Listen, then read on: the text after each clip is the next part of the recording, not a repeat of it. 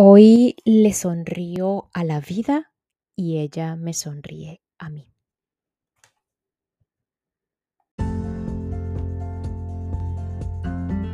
Hola, hola, quien te saluda Carla Berríos en Cabe en Unión Live, un podcast creado a partir de un propósito vital en donde encontrarás diversas herramientas para ayudarnos juntos en este camino de sanación y así recordar el verdadero ser.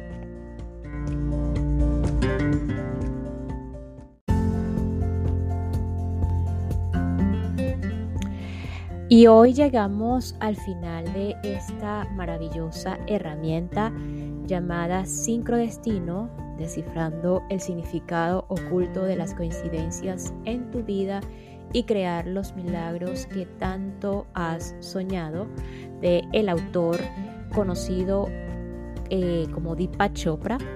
Cargado esta, esta herramienta está cargada de más información que bueno, cada uno de nosotros va a procesar a su ritmo y a su propio y no único nivel de conciencia. No único nivel de conciencia. Y este eh, desenlace está basado, eh, como dice Deepak, a una invitación a cómo vivir el sincrodestino y los estados de conciencia, cómo desplazarnos entre los diferentes estados de conciencia y qué esperar del sincrodestino. Y así, por otro lado, eh, totalmente por otro lado, a propósito del inicio de este episodio, eh, hoy le sonrío a la vida y ella me sonríe el sonreír, por lo menos para esta humana, se ha vuelto una práctica diaria. Y decidir sonreírle a la vida, sonreírme o reírme de mí misma y por qué no de los demás, ha sido totalmente terapéutico para mí. Así que eh, ya probablemente muchos de ustedes han escuchado acerca de la risa, acerca de la terapia de la risa, de todo lo que eh, han demostrado eh, científicamente, si lo hablamos así de esta manera, los beneficios de la risa en la salud, en el, bienestar humano. Entonces, este, pues, en mi caso particular ha sido totalmente terapéutico. Y cuando hablo de, de sonreír de los demás, eh, pues aquí tendremos, tenemos que tener un poco eh, de cuidado porque, bueno, quizás eh, tenemos que hacerlo con mucho respeto y probablemente en nuestra intimidad, porque, bueno, sabemos que no todos estamos preparados para esto. Y pues ya le llegará el momento que, que si estén preparados y podamos reírnos juntos, porque sería maravilloso sonreír juntos y quizás pareciera que cuando elegimos sonreír a la vida, este, reírnos de nosotros mismos, reír con los otros y de los otros, pues la vida eh, nos sonríe a nosotros. No sé qué opinan ustedes. Parece que automáticamente vamos ascendiendo en esa escalera de sanación, si lo tomamos desde el punto de vista terapéutico y eh, desde el punto de vista eh, espiritual de no creernos el cuento como tal del personaje y pues sin duda pues esto nos puede llevar a la felicidad. No sé qué opinan ustedes. Así que pues elegir sonreírle a la vida, eh, vamos a observar si la vida nos comienza a sonreír y pues a, comenzar a experimentar esta vida de otra manera. No sé qué les parece a ustedes.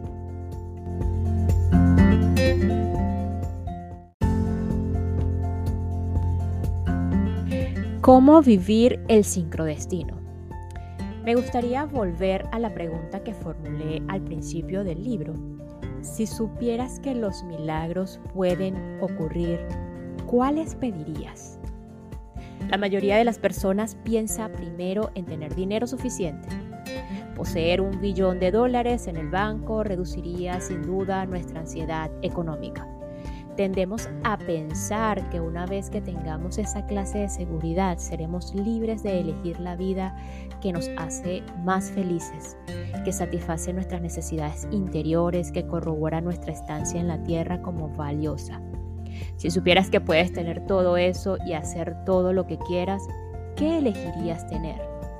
¿Qué elegirías hacer? El sincrodestino te permite que hagas que estos milagros ocurran sin límites, sin fin, y lo hace empujándote suave y progresivamente del ámbito circunscrito al no circunscrito. Cuando vivimos únicamente en el ámbito circunscrito, estamos empobrecidos. Nuestras cuentas bancarias espirituales están vacías. En el ámbito circunscrito, donde la mayoría residimos todo el tiempo, nunca sabemos qué va a pasar a continuación. Vamos a llegar al final del día, de la semana, del mes. Aquí tus actos llevan la carga de la ansiedad.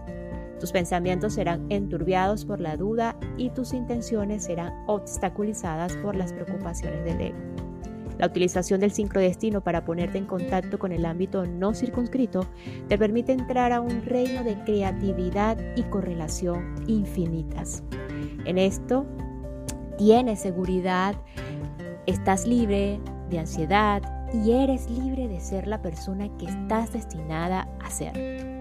Tienes el equivalente espiritual de un billón de dólares en el banco. En el ámbito no circunscrito, posees una reserva ilimitada de conocimiento, inspiración, creatividad y potencial. Tienes acceso a una reserva infinita de todo lo que el universo puede ofrecer.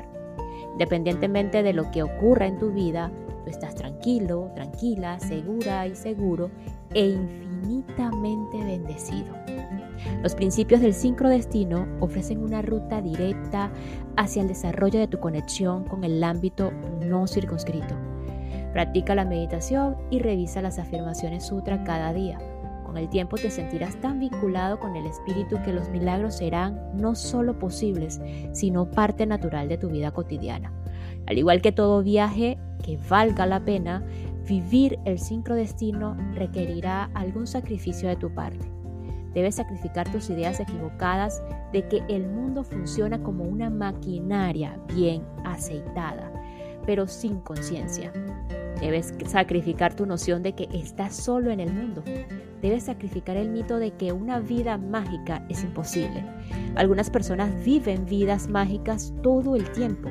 Han aprendido a restablecer el contacto con la energía ilimitada que yace en la raíz del universo han aprendido a buscar pistas de la intención del ámbito no circunscrito que se manifiestan en las coincidencias y a inferir significados de ellas para saber qué necesitan hacer para aumentar las probabilidades de que ocurran cosas maravillosas.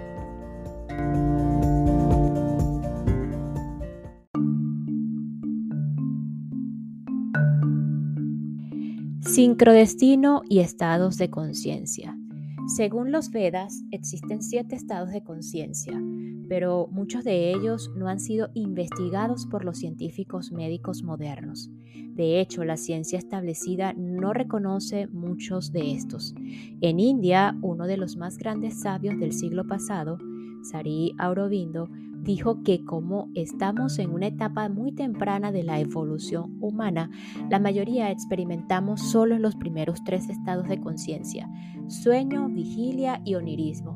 Con el tiempo reconoceremos y comprenderemos los estados expandidos de conciencia y cuando lo hagamos, conceptos tales como sincronicidad, telepatía, clarividencia y conocimiento de vidas pasadas serán aceptados por todos. Cada uno de los siete estados de conciencia representa un incremento en nuestra experiencia de la sincronicidad. Cada estado sucesivo nos acerca al ideal de iluminación. Todos experimentan los, los, primeros tres estados básicos, pero por desgracia la mayoría nunca va más allá de ellos. El primer nivel de conciencia es el sueño profundo. En el sueño profundo tenemos cierta conciencia, respondemos respondemos a estímulos como sonido, luz brillante o sensaciones táctiles, pero en general nuestros sentidos están más embotados y hay muy poca cognición o percepción. El segundo estado de conciencia es el onírico. Durante la experiencia onírica estamos un poco más despiertos y un poco más alertas que durante el sueño profundo. Cuando soñamos, tenemos experiencias, vemos imágenes, escuchamos sonidos, incluso pensamos. Mientras soñamos, el mundo de nuestros sueños parece real, importante y pertinente. Es solo cuando despertamos que reconocemos al sueño como una realidad confinada, al momento en el que estábamos soñando y quizá no directamente relevante como nuestra vida de vigilia. El tercer estado de conciencia es la vigilia, es en el que estamos casi todo el tiempo. La actividad cerebral mensurable del estado de vigilia es muy diferente al de los estados de sueño profundo y onirismo. El cuarto estado de conciencia ocurre cuando logramos echar un vistazo al alma, cuando trascendemos, cuando estamos absolutamente quietos y tranquilos, aunque sea por una fracción de segundo, y tomamos conciencia del observador que está dentro de nosotros. Este estado de conciencia se presenta durante la meditación cuando percibimos los huecos, esos tranquilos momentos que están entre nuestros pensamientos. Las personas que meditan regularmente tienen esta experiencia cada vez que meditan. Como resultado, su estado del yo se expande. El cuarto estado de conciencia también produce sus propios efectos fisiológicos. Los niveles del cortisol y adrenalina descienden el estrés se reduce, la presión sanguínea disminuye y las funciones inmunológicas se agudizan. Los investigadores han demostrado que cuando percibimos el hueco que está entre los pensamientos, la actividad cerebral es muy distinta a la que tenemos cuando simplemente estamos despiertos y alertas. Esto significa que el hecho de atisbar el alma produce cambios fisiológicos en el cerebro y el cuerpo. En este cuarto estado de conciencia hay cómo eh, podemos echar un vistazo, así como podemos echar un vistazo al alma. También podemos ver los inicios de la sincronicidad. El quinto estado de conciencia recibe el nombre de conciencia cósmica. En este estado tu espíritu puede observar tu cuerpo material. Tu conciencia va más allá de la vigilia de tu cuerpo y del atisbo del alma. Tiene conocimiento cabal de tu lugar como parte del Espíritu infinito. Aun cuando tu cuerpo está dormido, tu espíritu, el observador silencioso, mira el cuerpo en sueño profundo, casi como una experiencia fuera del cuerpo. Cuando eso ocurre, hay una conciencia atenta y observadora no solo cuando duermes y sueñas, sino también cuando estás completamente despierto. El espíritu observa y tú eres el espíritu. El observador puede ver el cuerpo que sueña y el sueño en forma simultánea. La misma experiencia ocurre en la conciencia de la vigilia. Tu cuerpo puede estar jugando un partido de tenis, hablar por teléfono o ver la televisión. Mientras tanto, tu espíritu está observado al cuerpo, observando al cuerpo-mente realizar todas estas actividades. Este quinto estado se llama conciencia cósmica, porque tu conciencia es circunscrita y no circunscrita al mismo tiempo.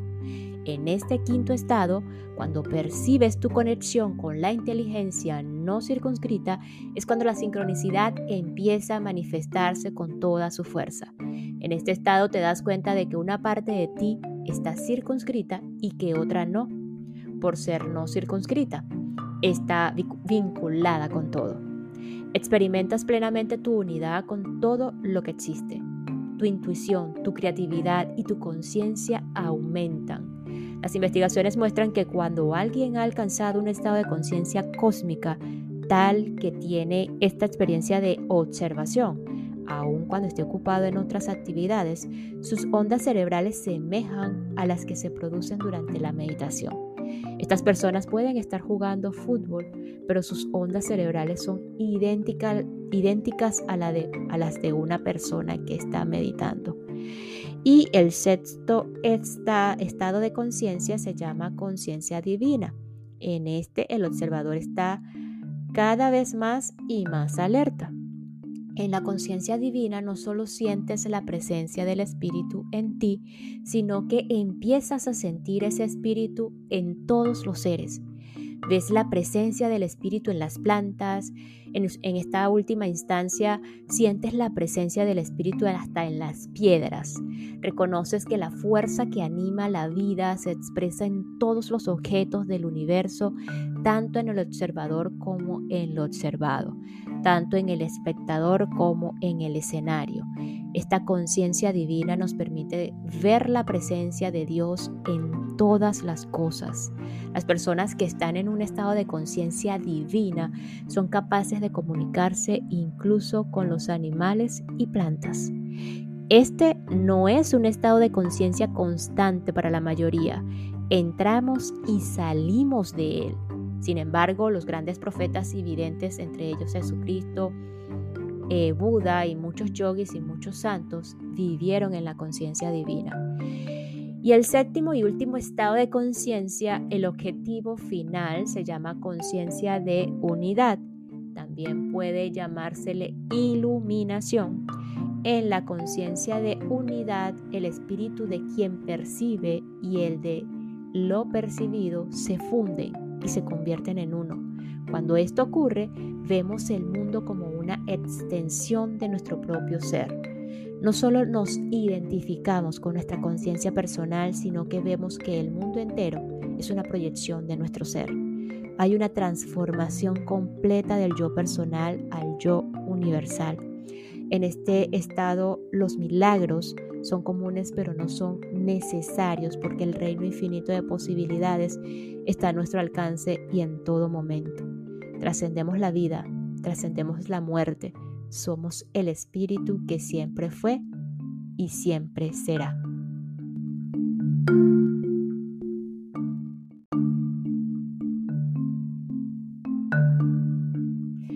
¿Cómo desplazarse entre los estados de conciencia? El sincrodestino acelera nuestra capacidad de avanzar por los estados de conciencia con cuatro métodos. El primero y más importante es la meditación diaria. La meditación nos permite atisbar el alma a través de los huecos que hay entre los pensamientos y descubrir al observador silencioso que está en nuestro interior. Es el paso que nos permite avanzar del tercero al cuarto estado de conciencia, de estar simplemente despiertos a estar atentos y ser conscientes del alma. El segundo método consiste en practicar la recapitulación como se describe en el capítulo 5. La recapitulación nos permite cultivar a ese observador silencioso que puede llevarnos del cuarto al quinto estado de conciencia. La recapitulación nos permite reconocer que lo que era real durante el día es ahora parte del sueño tal como la realidad de un sueño se desvanece cuando despertamos. El simple hecho de pensar, voy a observar mis sueños, te permite experimentar lo que se conoce como sueño lúcido. Pronto podrás convertirte en coreógrafo y director de tus sueños y modificarlos mientras ocurren. Si recapitulas tu día de vigilia y tus sueños, empezarás a desarrollar esa capacidad de observar durante la vigilia tanto tus sueños como tus experiencias diurnas. El tercer método consiste en favorecer las relaciones, en experimentarlas como una conexión entre espíritu y espíritu y no entre un ego y otro. Esto facilita el acceso al sexto estado de conciencia, el abandono de tu necesidad de aprobación y de control acelera este, este proceso. Cuando las personas entran verdaderamente sintonizadas entre sí, experimentan la sincronicidad en su relación. El cuarto método consiste en leer los sutras. Mi experiencia, si lees la misma oración el mismo sutra todos los días, este empezará a adoptar nuevos significados y a engendrar nuevas experiencias conforme tu conciencia se expande. La sabiduría védica sostiene que el conocimiento es distinto en cada estado de conciencia. Conforme tu conciencia se expande, la misma oración empieza a tomar nuevos matices de significado que te permiten una comprensión más profunda. Esa comprensión influye en tu manera de experimentar el mundo y esas experiencias pueden influir en tu estado de conciencia. Con el tiempo y la práctica aprenderás a ver el mundo como nunca creíste posible lleno de magia y milagros, capaz de satisfacer cada deseo de tu corazón.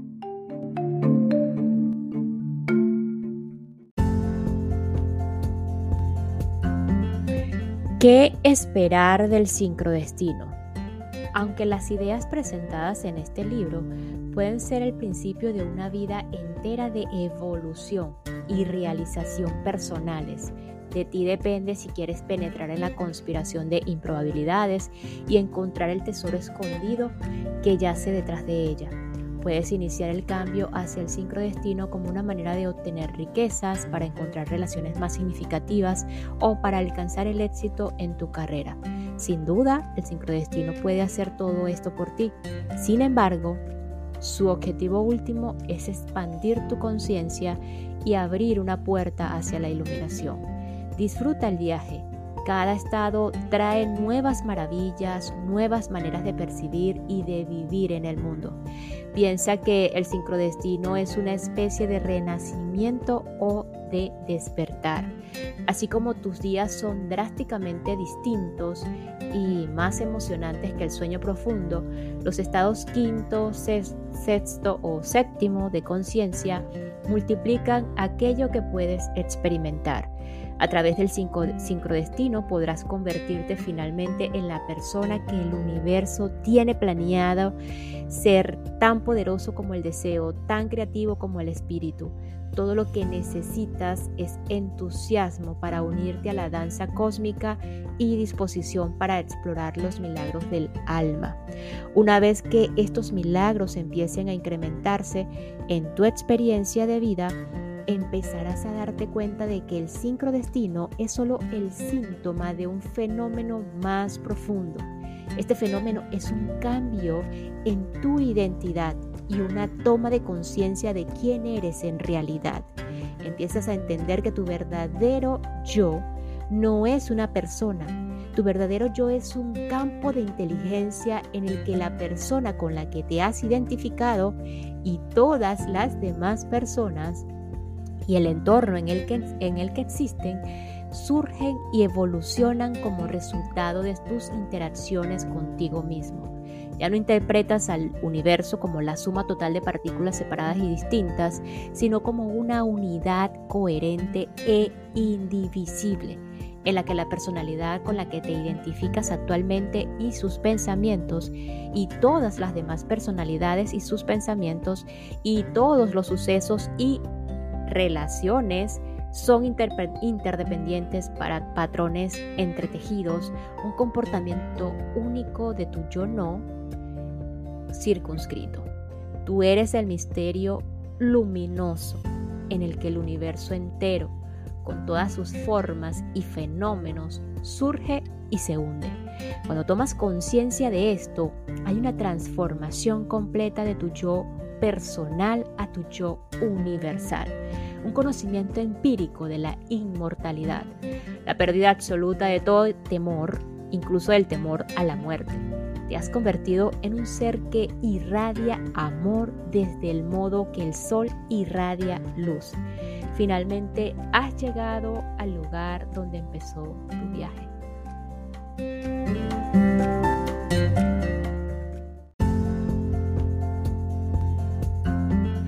Y nos despedimos de este episodio y de esta herramienta llamada Sincrodestino de Deepak Chopra eh, con un epitafio para aquel que ha llegado hasta aquí que dice así. Eh, no vayas a mi tumba y llores, pues no estoy ahí. Yo no duermo. Soy un millar de vientos que soplan el brillo de un diamante en la nieve, la luz del sol sobre el grano maduro, la suave lluvia de verano. En el silencio delicado del amanecer, soy un ave rápida en vuelo. no vayas a mi tumba y llores, no estoy ahí, yo no morí. Autor indioamericano anónimo. Muchísimas gracias por llegar hasta aquí. Nos escuchamos en el próximo episodio con una nueva aventura. Aún no he decidido cuál, pero bueno, ya veremos y ya llegaremos allí. Gracias, gracias, gracias infinitas y recordándote que todos, absolutamente todos tenemos la capacidad, la fuerza y el poder para conectar con nuestra maestría interna salgamos de la pequeñez y de la grandiosidad y tratemos de entrar directamente a lo que es la verdadera grandeza de nuestro ser. Y allí en esa grandeza verdadera, en ese en esa danza cósmica, como dice Dipat, eh, fácilmente ir hacia la iluminación. Y que a pesar de que tengamos esa meta, no se nos olvide experimentar esta vida, experimentar esta experiencia. Eh, valga la redundancia, experiencia. Pero aprendamos primero a ser ese humano que decidimos estar aquí y eso automáticamente no lo sé esto se vino así automáticamente vamos en el camino hacia la iluminación, sin dejar de vivir la experiencia.